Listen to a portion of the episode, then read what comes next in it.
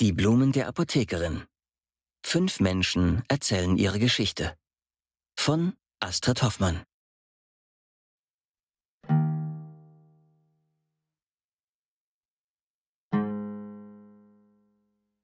Woanders hin.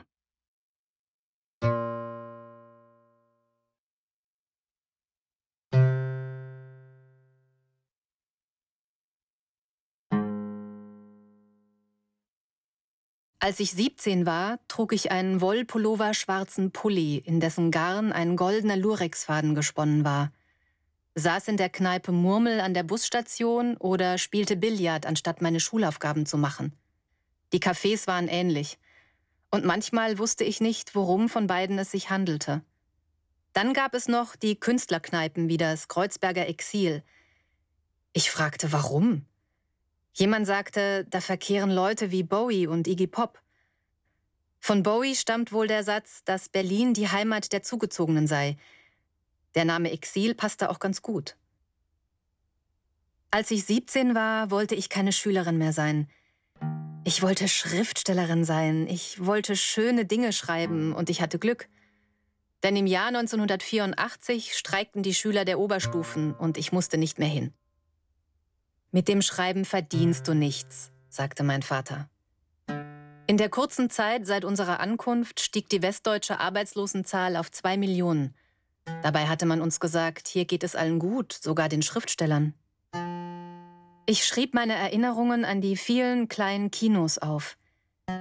Den Zigarettenrauch, die samtigen Stühle, das Küssen der beiden neben mir oder eine Reihe weiter vorne – meine Gänsehaut, weil ich ihre Liebe spürte. Das war das Schönste, was ich in dieser Stadt beschreiben konnte. West-Berlin war nicht spektakulär. Der Mittelpunkt war der Zoopalast und an der U-Bahn Schlesische Straße in Kreuzberg war die Stadt zu Ende. Jetzt musste ich woanders hin. Im Sommer ging ich für 20 D-Mark einen Tag nach Ostberlin und da war es anders. Aber da gab es auch nicht viel, was mich gehalten hätte. Das sagte ich meinem Vater, als ich wieder in Westberlin war. Da ist nicht viel. Wollen wir nicht lieber zurück? Mein Vater, der in einem Café arbeitete, sagte, ja, wir leben hier nur eine Weile und eines Tages gehen wir zurück in das Land unserer Geburt. Das gab mir Kraft. Ich liebte die Berge. Wir sprachen oft davon, wenn wir von Heimat sprachen. Die Vorstellung, dass ich irgendwann nicht mehr in Westberlin, sondern in den Bergen lebte, fand ich richtig.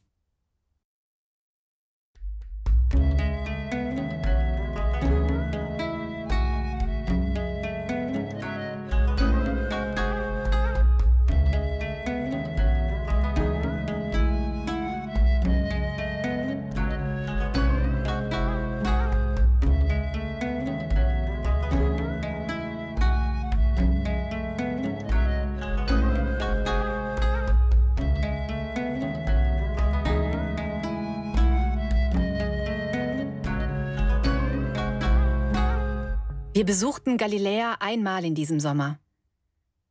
Sommer. Das waren die Hochzeiten. Sommer, das waren Essenzen von Gewürzen, Nüssen und getrockneten Früchten. Im Sommer verwandelten sich im schummrigen Licht und dem schnellen Sonnenuntergang die weißen Kalksandsteine zu Rauch und Raum.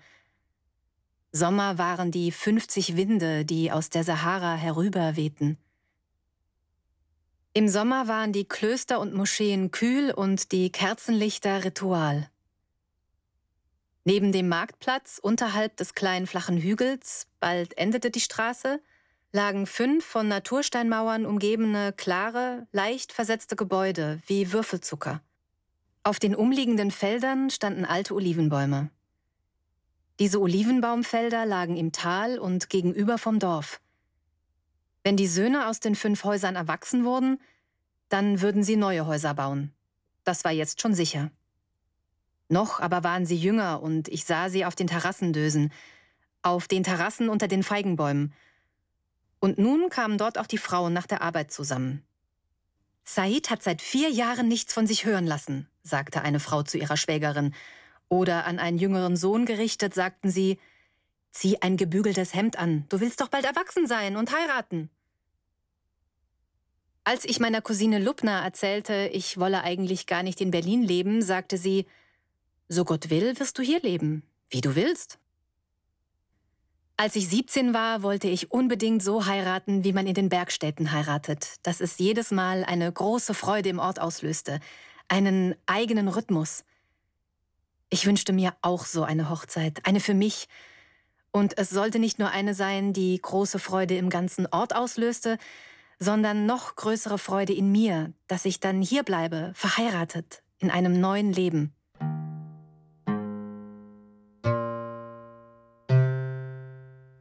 An manchen Abenden saßen wir fünf Stunden lang auf der Terrasse unter dem Feigenbaum mit den Kindern meiner Cousine. Und ich hing an ihren Lippen. Ich wollte noch mehr über diese Rhythmen wissen. Lubner erzählte von der Hochzeit aus dem vergangenen Jahr. Sie fing mit einer Autofahrt an, um einen Ochsen zu kaufen. Die Frauen und Kinder blieben zu Hause und verspeisten Hummus mit Olivenöl. Dieser Duft war für alle Zeiten der Duft des Sommers. Die Mahlzeiten, welche die Mutter des Schwagers, die Frau meines Onkels kochte, schmeckten anders als alles in Westberlin. Der Reis duftete kräftig nach karamellisierten Zwiebeln und die Gemüse schmeckten würzig. Im Sommer wurde ihm Öl gebacken und die Fenster standen offen und die Winde wehten ins Zimmer und vermischten sich mit dem Dampf von heißem Brot. So war es auch, als der Wagen mit dem Ochsen ankam. Die Frau meines Onkels nahm das gebratene Gemüse und füllte es auf Teller und goss noch ein wenig Öl hinterher, in das die Männer das Brot tunkten. Nachmittags schlachtete mein Onkel den Ochsen auf der Terrasse und zerlegte das Tier auf so natürliche Weise, dass die Kinder dabei waren und spielten. Die Frauen teilten die großen Stücke Fleisch in immer kleinere Stücke, bis sie so klein wie die geschnittenen Zwiebeln waren, in denen das Fleisch gekocht wurde. Man servierte es den Hochzeitsgästen aus dem Dorf, die nun ununterbrochen eintrafen. Die Frauen machten Feuer und kochten einen starken Kaffee und gaben ihnen die kleinen Kaffeetassen. Es war der erste Tag der Hochzeit. Übrigens fügte meine Cousine hinzu, die jungen Frauen nahmen weniger Öl zum Kochen und mehr von den blättrigen Kräutern wie Thymian oder Bohnenkraut oder Löwenzahn. Sie trugen Hosen und sprachen sich in Momenten der Vertrautheit mit Vornamen an. Doch vor den Hochzeitsgästen sagten sie immer die Höflichkeitsanrede Frau meines Onkels. Wenn sie etwas Nachdruck verleihen, aber trotzdem in Vertrautheit sein wollten, verwendeten sie die respektvolle Ansprache Frau von Said. Morgens, wenn sie aus dem Fenster zu den anderen Balkonen herüberriefen, sagten sie das nie. Am zweiten Tag der Hochzeit trug die Braut ein schwarzes, einfaches, aber schönes Kleid als Abschiedsgeste an Mutter, Vater und die Geschwister. Die Schwestern und Cousinen malten sich kunstvolle Henna-Ornamentik auf die Handrücken und Arme, während andere sangen und tanzten. Am dritten Tag fand der Hochzeitszug statt. Zwölf Frauen und die Braut auf der einen Seite, zwölf Männer und der Bräutigam auf der anderen. Es sah so aus. Die von links liefen denen von rechts entgegen und umgekehrt. Klangwolken, tausend Steinwürfe entfernt auf der einzigen richtigen Straße vom Tal, vorbei an den Häusern. In der Stille war das beidseitige Heranziehen wie ein Gewitter, Musik, die krank und glücklich machte – auf der linken Seite war es wie ein anmutiger Tanz, den jene tanzten, ein Traum, den jene träumten. Auf der rechten war es ein rhythmischer Marsch. Meine Cousine war ganz besonnen. Nach einer Stunde war es zu Ende. Die Leute gingen langsam. Die Musik spielte noch ein wenig weiter. Als meine Cousine ihre Erzählung beendete, schrieb ich das alles auf. Ich wollte nur noch schreiben, Schreiben und leben, aber hier schreiben und hier leben, nicht in Westberlin. Es gab keine Berge in Westberlin, keine Wunder.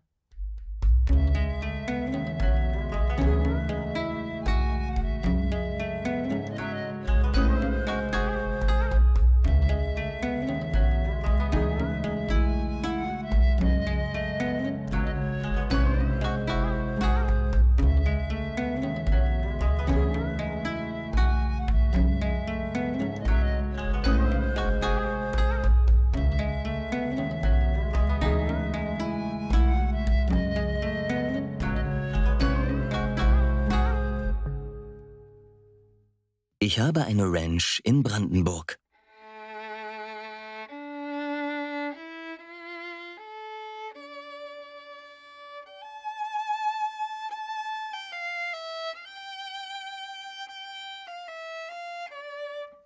Ich fahre an Häusern vorbei, die weitläufig und wie hingewürfelt in der schönen Landschaft stehen. Dann ein Dorf, Stregans, am Rande vom Spreewald, drei Kilometer von Prior und 20 Kilometer von Storkow entfernt. Am Ende des Dorfes eine Koppel mit Pferden. Auf einem Anhänger ist ein Filmplakat mit einer Stuntshow zu sehen. Pferd und Reiter galoppieren durch ein großes Feuer. Darüber steht Film und Bühne und Ranch. Eine junge Frau geht auf dem Weg neben der Koppel mit einem Kinderwagen spazieren. Man sagt Hallo. Ein Mann longiert einen Esel auf dem Platz und sagt, als er geht, na dann noch einen schönen Abend. Eine Frau und zwei Männer grüßen mich. Sie halten einen Korb mit Futter in den Händen. Einige Pferde folgen gemächlich, nur Jago galoppiert stürmisch hinterher. Dann endlich Diana. Sie ist eine kleine blonde Frau in Blue Jeans, die jeden Tag viele schnelle Schritte über die Weiden läuft, um ihre Tiere zu versorgen. Jetzt gerade kümmert sich Diana um Nika, ein Fohlen. Ich bin eigentlich viel zu jung. Ich habe noch gar nichts, was ich erzählen kann. Ich habe schon als Vierjährige das Reiten ausprobiert und wie mein Vater einen Narren dran gefressen. Von der Pike auf habe ich Reitricks gelernt und wie man Fohlen großzieht. Wir waren schon immer schon Landwirte. Meine Urgroßeltern und Großeltern waren Landwirte, die aber nicht Kühe, sondern Pferde besser fanden, um ihre Äcker zu bewirtschaften. Wir sind das nun in der fünften Generation. Die Nachbarn verstanden nicht, dass jemand als Cowboy in Brandenburg lebt und Westernreiten anbietet. Beruf Cowboy. Es gehörte schon was dazu, die Sache hier aufzuziehen. So jedenfalls hat man mir's erzählt. Wenn vormittags noch alles ruhig war, baute Vater eben etwas, und die Nachbarn sagten, er würde nicht arbeiten gehen, sondern bauen und bauen. Die anderen gingen alle woanders arbeiten. Jetzt bewirtschafte ich das Anwesen. Das Land ist teils gepachtet, teils Eigentum. Mehrere Koppeln und Reitplätze, 30 Pferde und ein paar Fohlen. Ich wohne mit meiner erwachsenen Tochter in einem Mietshaus im Dorf, mein Vater Peter etwas entfernt in einem selbstgebauten Blockhaus, das aus uralten Fichten besteht. Um mein Haus herum sind die Koppeln und Ställe, und nicht weit entfernt von seinem Haus sind auch wieder Koppeln und Ställe. Um viere trinken wir jeden Tag Kaffee im Blockhaus bei meinem Vater. Danach noch eine Zigarette draußen und dann ist Fütterung mit Heu. Wenn die Pferde genug Futter haben, das Gefühl ist wirklich gut. Man geht wieder ins Haus und macht sich ein warmes Essen oder trinkt weiter Kaffee mit dem Vater. Der ist ja jetzt in Rente. Danach hole ich die Hengste rein. Sie stehen abends in der Box, damit sie auf den Koppeln nachts keinen Unfug anstellen. Ansonsten haben wir hier Offenhaltung. Ich mache alles allein. Wirklich alles. Ich fahre auch mit dem Traktor alleine über die Koppel. Ein Helfer habe ich nicht. Ich habe eine Ranch in Brandenburg allein. Ich habe schon oft gehört, dass ich nicht die geringste Chance in der heutigen Zeit als Landwirtin habe. Aber noch bin ich da. Gar keine Frage. Bloß nicht nachgeben. Vielleicht schaffe ich's. Zusammen mit meiner Zucht. Das ist neben dem Westernreiten mein Haupteinkommen. Die Pferde haben an der Blässe einen Halbmond. Das hat sich durchgesetzt. Das finde ich schön. Ich nehme Pferde, die als Reitpferde nicht klarkommen, in Beritt, reite sie neu zu. Das ist schwere Arbeit. Da bekommt man auch schon mal einen Tritt ab. Wenn's zu viel wird, gebe ich sie wieder ab. Letztens kam eine Frau, die hat sich ein sieben Jahre altes Wildpferd aus Amerika einfliegen lassen. Das ist schon eine Nummer. Nachmittags kommen die Pächter, um mit ihren Pferden zu trainieren. Das sind Leute, die hier wohnen und in Berlin arbeiten, als Ärzte oder Informatiker. Ich habe auch einen Mieter, der mit Maultier und Pferd arbeitet. Die Nachbarn haben ebenfalls Maultiere und es gibt auch einen Pfau, den hört man immer. Neben den Koppeln sind Wege. Die Leute aus dem Dorf gehen da spazieren. Wir verleihen auch Pferde an den Filmpark Babelsberg. Bam Bam und Glorie. Bam Bam reiten viele, weil er so lieb ist. Er steht nicht hier, er steht auf einer anderen Koppel. Bam Bam gehört meiner Tochter.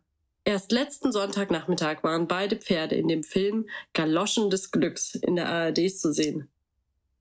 Früher ist mein Vater im Filmpark Babelsberg auch Stunts für den Film geritten. Mein Vater hat bestimmt was zu erzählen, aber ich nicht. Ich habe ja noch gar nichts, was ich erzählen kann.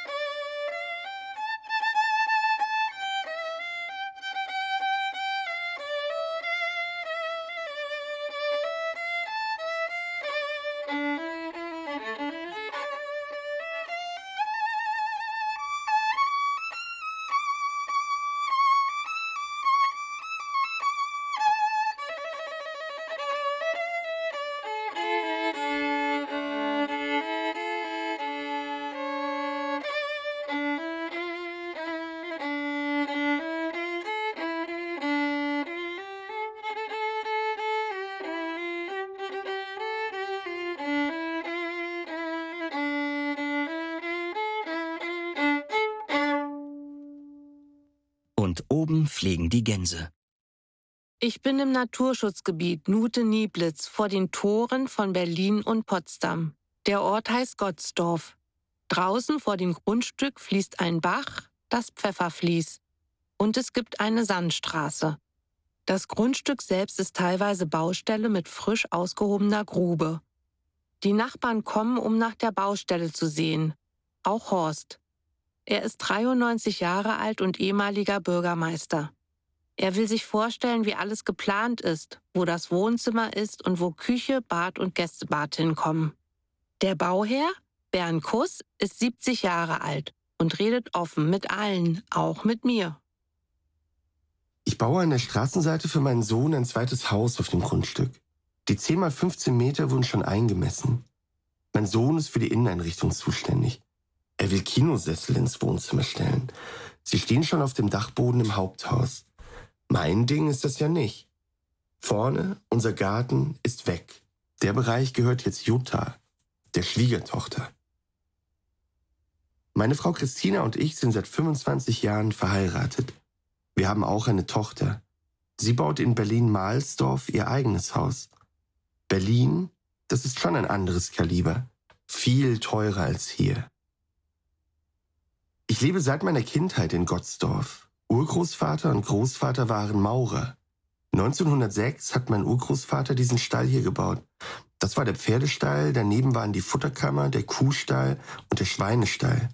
Hier, wo wir sitzen, war der große Torbogen. Die Pumpe auf dem Platz funktioniert noch. Hier ist alles funktional. Zu DDR-Zeiten gab es Großbauern und es gab Kleinbauern. Da vorne waren die Großbauern und hinter der Brücke eben wir. Wir hatten nicht so viel Ackerland, aber bis in die 60er Jahre hatten wir zwei Kühe und zwei Pferde. Unsere Lise, das Pferd, mochte ich sehr. Dann ging es mit den LPG-Gründungen los und wir mussten sie abgeben. Auch Max, das Rückepferd. Max hatte in dem fünf Hektar großen Wald immer Holz gezogen. Man konnte dann Pferde ausleihen, um die Felder zu pflügen. Maschinen hatten wir auch keine mehr, die mussten wir auch abgeben. Ist alles LPG-Masse geworden. Ich hatte einen großen Trecker von 1959, den hatte ich komplett auseinandergenommen und wieder zusammengebaut. Nach der NVA, ich war an der Grenze, habe ich in einer Fabrik in Luckenwalde angefangen, die Feuerwehrgeräte seit 1878 herstellt. Wir haben auch Flammenwerfer hergestellt. Schon bald zählte die Fabrik zu den internationalen Pionieren bei der Entwicklung von Löschfahrzeugen und Feuerlöschpumpen. In der DDR war es ein volkseigener Betrieb. Nach der Wende begann eine schwierige Phase. 1989 waren die Löschfahrzeuge nicht auf dem Stand und wir wurden enteignet. Das alte Unternehmen ist 1995 in Konkurs gegangen und 1996 wurde ich vom neuen Unternehmen übernommen. Da hatte ich gerade den Meister gemacht. Du bist doch Metallbaumeister, sagten sie. Und dann habe ich 150 Leute verantwortet. Von der Treuhand privatisiert wurde das Werk als Teil der Metz-Gruppe in den Rosenbauer Konzern aufgenommen. Meine Frau hat heute einen Quittenbaum gepflanzt und möchte noch unbedingt einen Pfirsichbaum pflanzen, aber wir wissen noch nicht, wo wir ihn setzen sollen. Sie hat Biologie studiert, war Grundschullehrerin und in der DDR Pionierleiterin. Zur Silberhochzeit waren wir mit einem Schiff in Norwegen unterwegs. Die Dächer der Häuser waren begrünt und darauf haben Schafe geweidet. Urlaub machen wir sonst in der Ostsee, zwischen Heiligendamm und Warnemünde. 1989 haben wir diese Königskiefer gepflanzt, unter der wir sitzen. Ich wollte gestern ein paar Zweige wegschneiden, dann habe ich aber Ärger mit der Regierung bekommen. Das erste, was sich meine Frau hier gewünscht hat, war ein Swimmingpool mit Gegenstromanlage. Vor dem Umverlegen des Pfefferflies konnten wir hier Schlittschuh laufen. Es gab Erlen und einen riesigen 20 Meter hohen Hang zum Schlittenfahren. Der Wald war nebenan. Und es gab eine Fasanerie. Das alles ist weg für den Anbau von Mais, Korn und Kartoffeln. Selbst wenn man jetzt wieder das Pfefferflies in sein altes Bett bringen wollte, ginge das gar nicht. Der Biber wohnt hier und ein Eisvogel wurde unweit auch gesehen. Und oben fliegen die Gänse. Das ist Frieda, der Nachbarshund. Der andere, Billy, ist ja leider schon verstorben. Da kam das Herrchen mit einer kleinen Flasche Schnaps vorbei und Tränen in den Augen. Meine Frau sagt immer, ein bisschen komisch ist manchmal die Ruhe.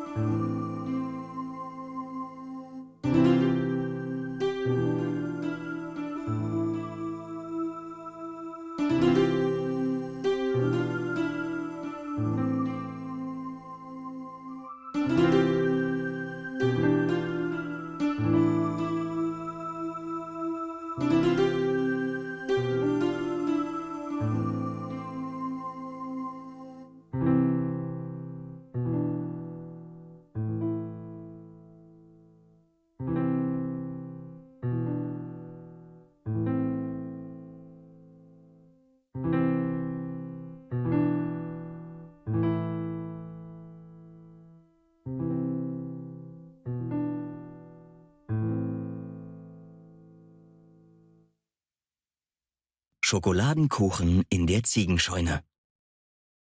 Neugierig war ich schon, als ich in Fredersdorf war und das große Schild sah. Älteste Kaffeerösterei Brandenburgs.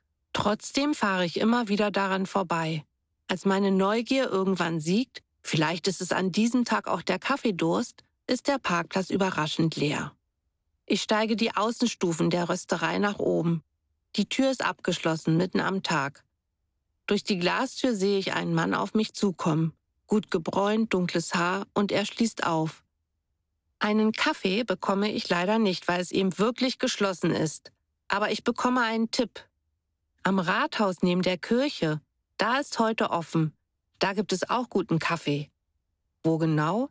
In der sanierten Angerscheune, dem zweitältesten Haus in Fredersdorf. Ich gehe noch nicht sofort. Der Mann ist gesprächig.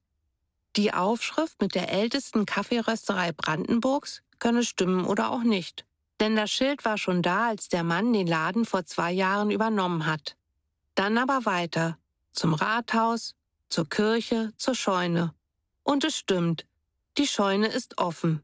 Es sind sechs oder sieben Leute da. Der Mann am Ausschank ist genauso gesprächig wie der, der mich hierher empfohlen hat. Er ist gebürtiger Brandenburger und hat zur Sanierung der Angerscheune extra einen Verein gegründet.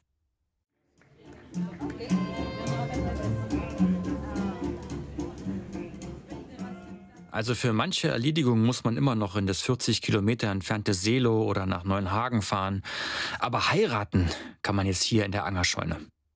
Gab im Dorf so einen Fachmann, der hat die Leute damals für die Sanierung angeleitet. Deswegen haben wir Lehm für den Wandputz genommen und für die Fußbodendielen das Holz aus selbstgeschlagenen Kiefern. Wir haben Lehm genommen, weil wir den selbst aufbringen konnten. Das ist der einzige Grund. Es gibt einen Lehmbaumeister hier im Ort, der hat es drei Leuten gezeigt, die haben den Lehm dann einfach rangeschmissen und glatt gestrichen. Es war doch früher nur eine Scheune mit Ziegen und Schafen. Das Geld für das ganze Material kam von den Vereinsmitgliedern und gearbeitet haben alle kostenlos. Eine Frau, die hier in Fredersdorf ihren Bürgerarbeitsplatz hat, brachte aus dem Büro immer Briefpapier mit. Unser Logo hat ein Künstler aus Hamburg entworfen. Zum Schluss haben wir bei Aktion Mensch gefragt, ob sie unsere Behindertentoilette mitfinanzieren. Und heute haben wir, ohne dass die Gemeinde irgendwas dazugegeben hat, weil die uns immer so bockbeinig als privat einstufen, eine Begegnungsstätte hier, ein wirkliches Zentrum. Ein anderes gab's ja vorher nicht. Boah, und heute gibt's Flohmärkte, Lesungen und Musikveranstaltungen. Und die Kinder bekommen nachmittags ehrenamtlich Nachhilfeunterricht. Es wird gebacken, es wird genäht. Dann nimmst du ein Stück Schokoladenkuchen zu deinem Kaffee? Darf ich dich duzen? Wir in Brandenburg duzen immer schneller als ihr in Berlin, aber sonst sind wir gar nicht so verschieden. Wir sind doch alle im Ursprung Preußen, ob das nun gut ist oder schlecht. Nimmst du noch einen Kaffee? Bleibst du länger in Fredersdorf? Kommst du morgen nochmal? Hier ist immer was los. Der Flohmarkt neulich hat unserem Verein 700 Euro eingebracht. Wir dachten, probieren wir es mal. Vielleicht schaffen wir 100 Euro. Und dann waren es 700, wie gesagt. Wir haben heute 48 Mitglieder im Verein. 48. Früher war hier auch schon was los. Friedrich Wilhelm, der große Kurfürst, der sich in Petersburg selbst zum ersten Preußenkönig gekrönt hat, der ließ hier in Fredersdorf seine Kinder erziehen. Willst du die Kirche sehen nebenan? Die war mal barock, jetzt ist sie neugotisch. Es gibt nur noch eine barocke Kanzel, die von Glume sein könnte. Ist aber nur eine Vermutung. Der letzte Beweis fehlt. Ich habe die Schlüssel zur Kirche in der Tasche. Der Schokoladenkuchen ist alle.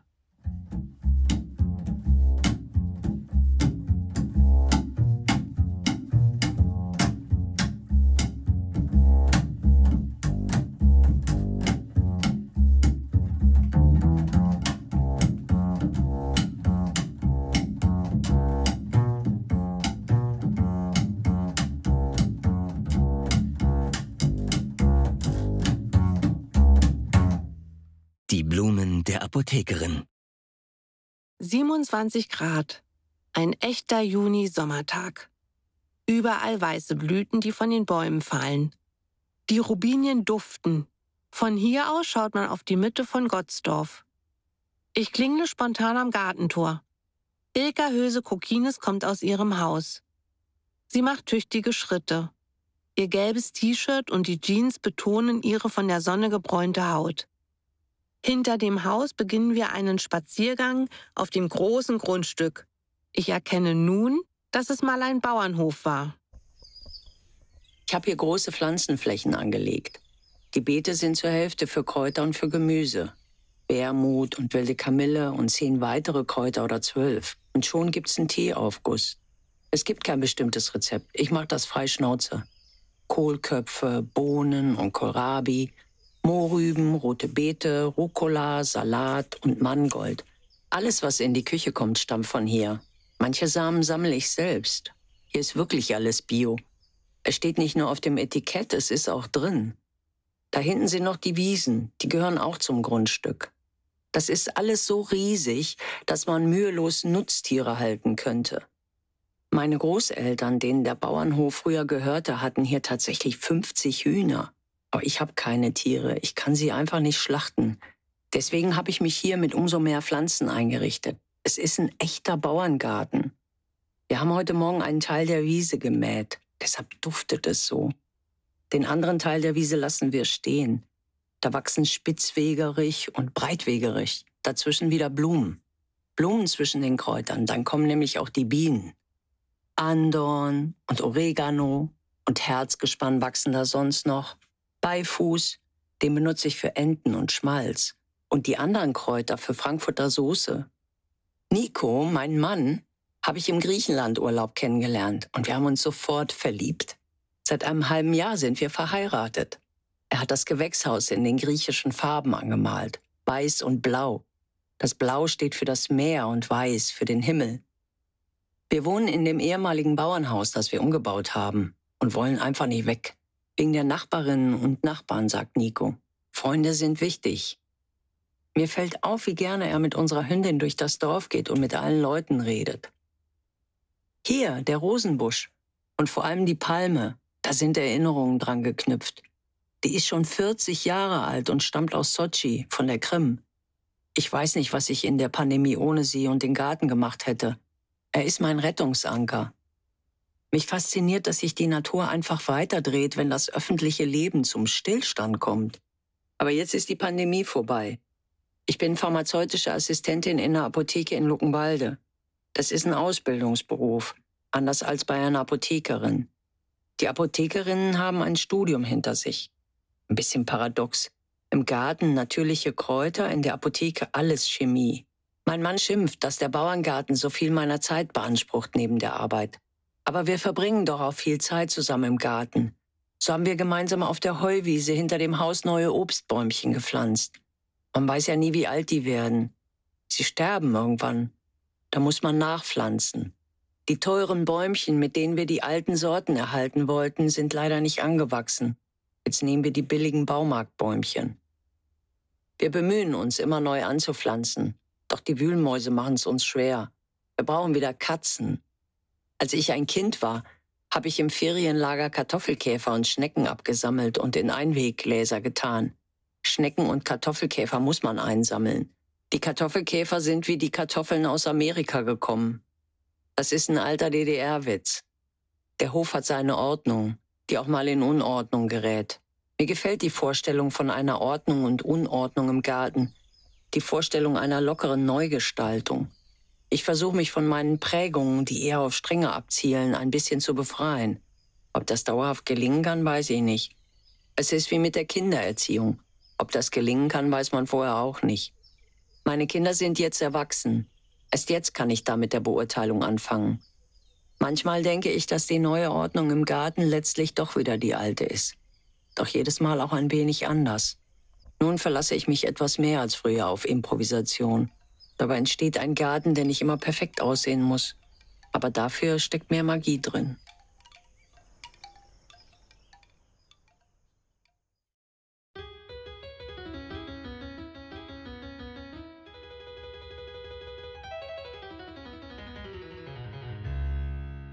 Das war Die Blumen der Apothekerin, ein Projekt von Astrid Hoffmann.